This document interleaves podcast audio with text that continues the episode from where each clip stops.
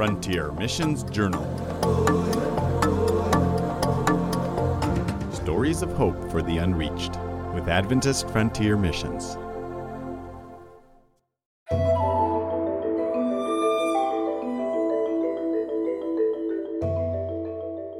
I asked her husband, I said, Why did you come here today? Have you ever been here before? He said, Oh, yes, many times. I just live in the town just real close to here. And I said, If you've been here many times and you could come here any day you wish, why did you choose this sleeting, raining, snowing day to come to the park? Well, he said to me, he said, Really? I'm, I was kind of confused myself. I had no plans to come here, but just passing the entrance to the park, I just felt compelled for some strange reason to turn in. And and here we are. And he said, he said, I think God wanted us to meet here today. And I said, I honestly believe that too. That is so incredible. Welcome to part two of Chris and Shannon Sorensen's confirmation to mission service. In our previous episode, we learned how, in answer to their prayer to confirm their call to mission service with the Northern Khmer of Thailand, God providentially arranged for Chris and Shannon to meet O, a Thai lady from Surin, the very province they plan to use as their home base for missions.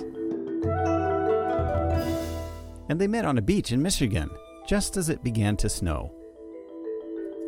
Yet God had in mind to confirm their call even more abundantly. Chris describes how their friendship with O began.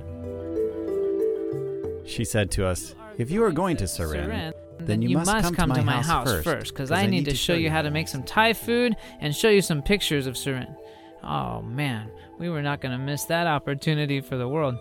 So we went to her house, we ate some some amazing Thai food, and then she showed us pictures of Surin, where she was married with her husband, her village, her family, and so forth. And she said to us, When you go to, to Surin, please look up my mother and, and greet her from me.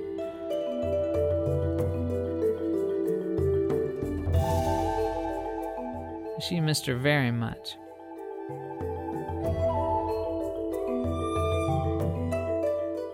We said, Absolutely, we will. And she and so oh wrote out her mother's address and she gave it to me and I took it and I probably put it in my pocket, I assume.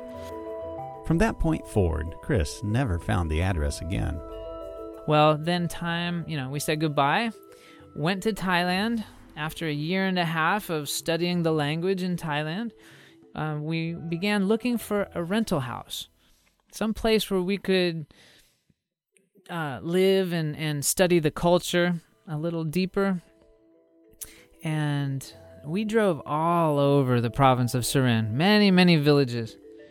And after a while, they all began to look the same, you know. And, and, and we prayed again, said, God, you know this country, you know these people. Where would be the ideal location for us to, to, to live?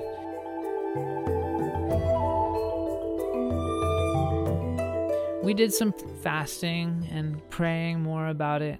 And then we got up and drove and we went straight to this one village. It was a very small village. And we asked, would there be any houses for rent here? And the lady who happened to be the chief's wife, the village chief's wife, she said, "No, there are no there are no rental houses in this village.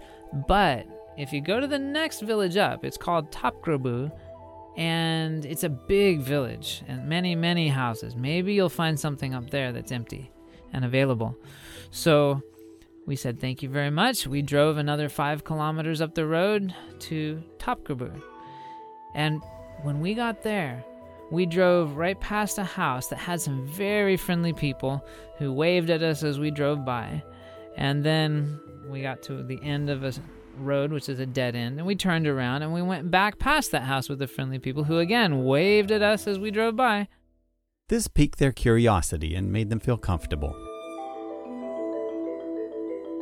And I said to my wife, I said, those people are so friendly. We need to just stop and, and just just say hi, you know, ask them personally, is there a place? So So we spoke with them and said, "Hey, you know, we're we're wanting to to live and and study the culture here. Do you know of any any houses that are available for rent?" They said, "Actually, no. But the house next door is empty and it belongs to my brother who happens to live in Bangkok and he happens to be here. So if you talk to him, well, maybe he would agree. I don't know." So we spoke to the brother and he said, "Sure, if if you want to live here, that's that's fine with me." And he took us to the house and we looked at it and the house it had every aspect that we had prayed for. Had everything. It had the to the number of rooms, bathrooms, whatever. It, it, it had everything that we had prayed for quite specifically. And we are like, wow, this this is really nice. Except there was still tile to be laid on the floor it would have been nice to have the walls painted because they were just dark gray cement. I asked him how much how much would you like, you know, in in rent money for for this house? He said rent? He said you don't need to pay anything. If you like it, you can just stay here. And I said, "Oh, wow, that's that's very generous of you, but no, we want we want to pay rent of some sort, you know. We couldn't just live here for free. People would say we're taking advantage of you." Well, he said, if, if you feel like you need to pay something, fine, whatever would make you comfortable. I had an idea. I looked at the house and it was like 97% finished. What if we were to just put the money down to make the house, you know, completely nice and, and livable and and we'll just average the cost of all of that over X number of months or years as as the rent. This seemed a fair proposition to the man, so Chris signed a contract. He chose the color of the, paint, for the, walls, walls, choose the, color, of the, floor, floor tiles, choose everything according to our liking. What we got, how can that happen? I mean, that's that's a miracle in itself. And and we felt 100% sure that God had provided this house and this amazing neighborhood of people to live and work with and study the Northern Khmer culture. Well, as if we needed more proof, three months later, um, my neighbor next door, he called me over and he said, Hey, Chris, I, I got something I want you to look at. And I looked uh, uh in his hand, he was holding a, a photograph.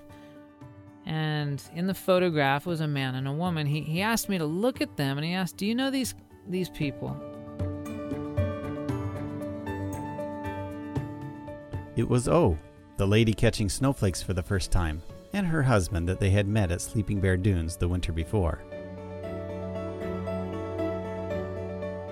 Yes, we know them. Where did you get this photograph?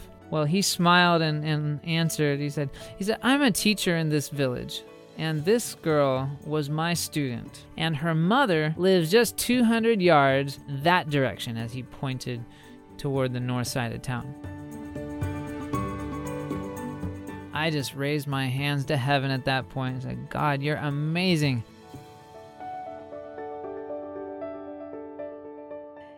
And so quickly we went over to the house that that uh, he directed us to, and and we introduced ourselves to to the woman who was O's mother, and we explained the whole situation, how we had met uh, O in northern Michigan, and she, having heard that story, she said, God must have led you here. And I said again, I said, I believe that with all my heart. It was so incredible and such an amazing confirmation to us that God had called us here and He had just arranged things so perfectly for us. So that's a little bit of, of our calling and how God has led us into missions. It was just the beginning of an amazing adventure as I think of that, you know, reflect back upon that experience, I'm just reminded of Proverbs chapter 3, verse 5 and 6, and just how true it has been in, in my experience, where it says, Trust in the Lord with all your heart, and lean not on your own understanding. In all your ways, acknowledge Him, and He will direct your path. I've found that he is so able to orchestrate and direct in amazing ways that we, we just have no idea.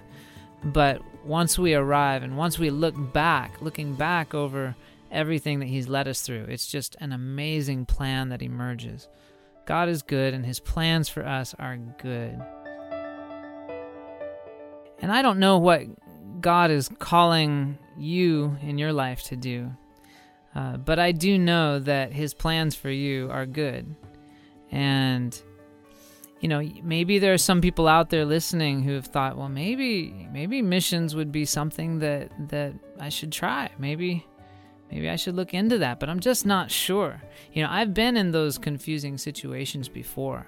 Um, you know, as we were deciding whether or not to go to Thailand or or to really, you know, give up on the idea of going to India, you know, we were really confused. And, and life brings a lot of those confusing things to us, you know, forks in the road, and we don't know whether to turn left or right or go straight or whatever. You know, but there was a, there was a Bible verse that really encouraged me and my wife as we were in that confusing state, you know, because we were kind of afraid to take a step anywhere. One day I was reading in Isaiah chapter 30, and I came to this verse, and it was verse 21. It says, Whether you turn to the right or the left, your ears will hear a voice behind you saying, This is the way, walk in it.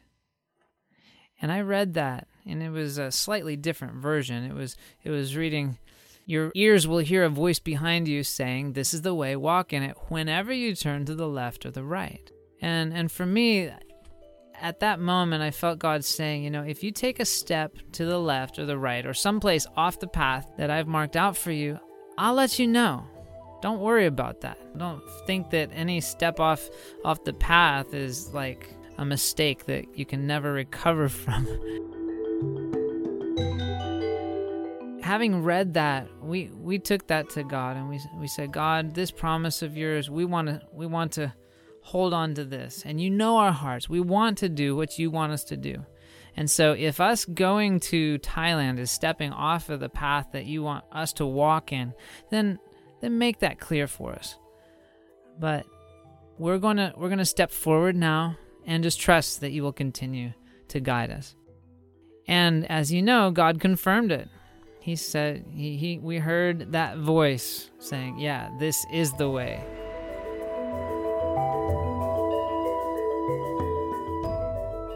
So, for you, with your life, with your calling, consider God, if if you want me to go, I'm I'm willing to go. And maybe you're not sure, but you can pray that prayer that we prayed and said, God, we want to do your will.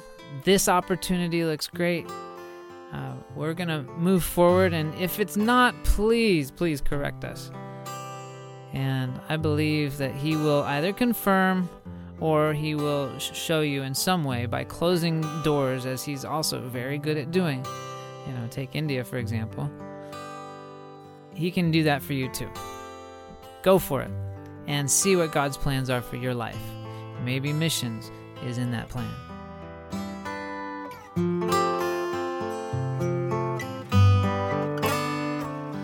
I used to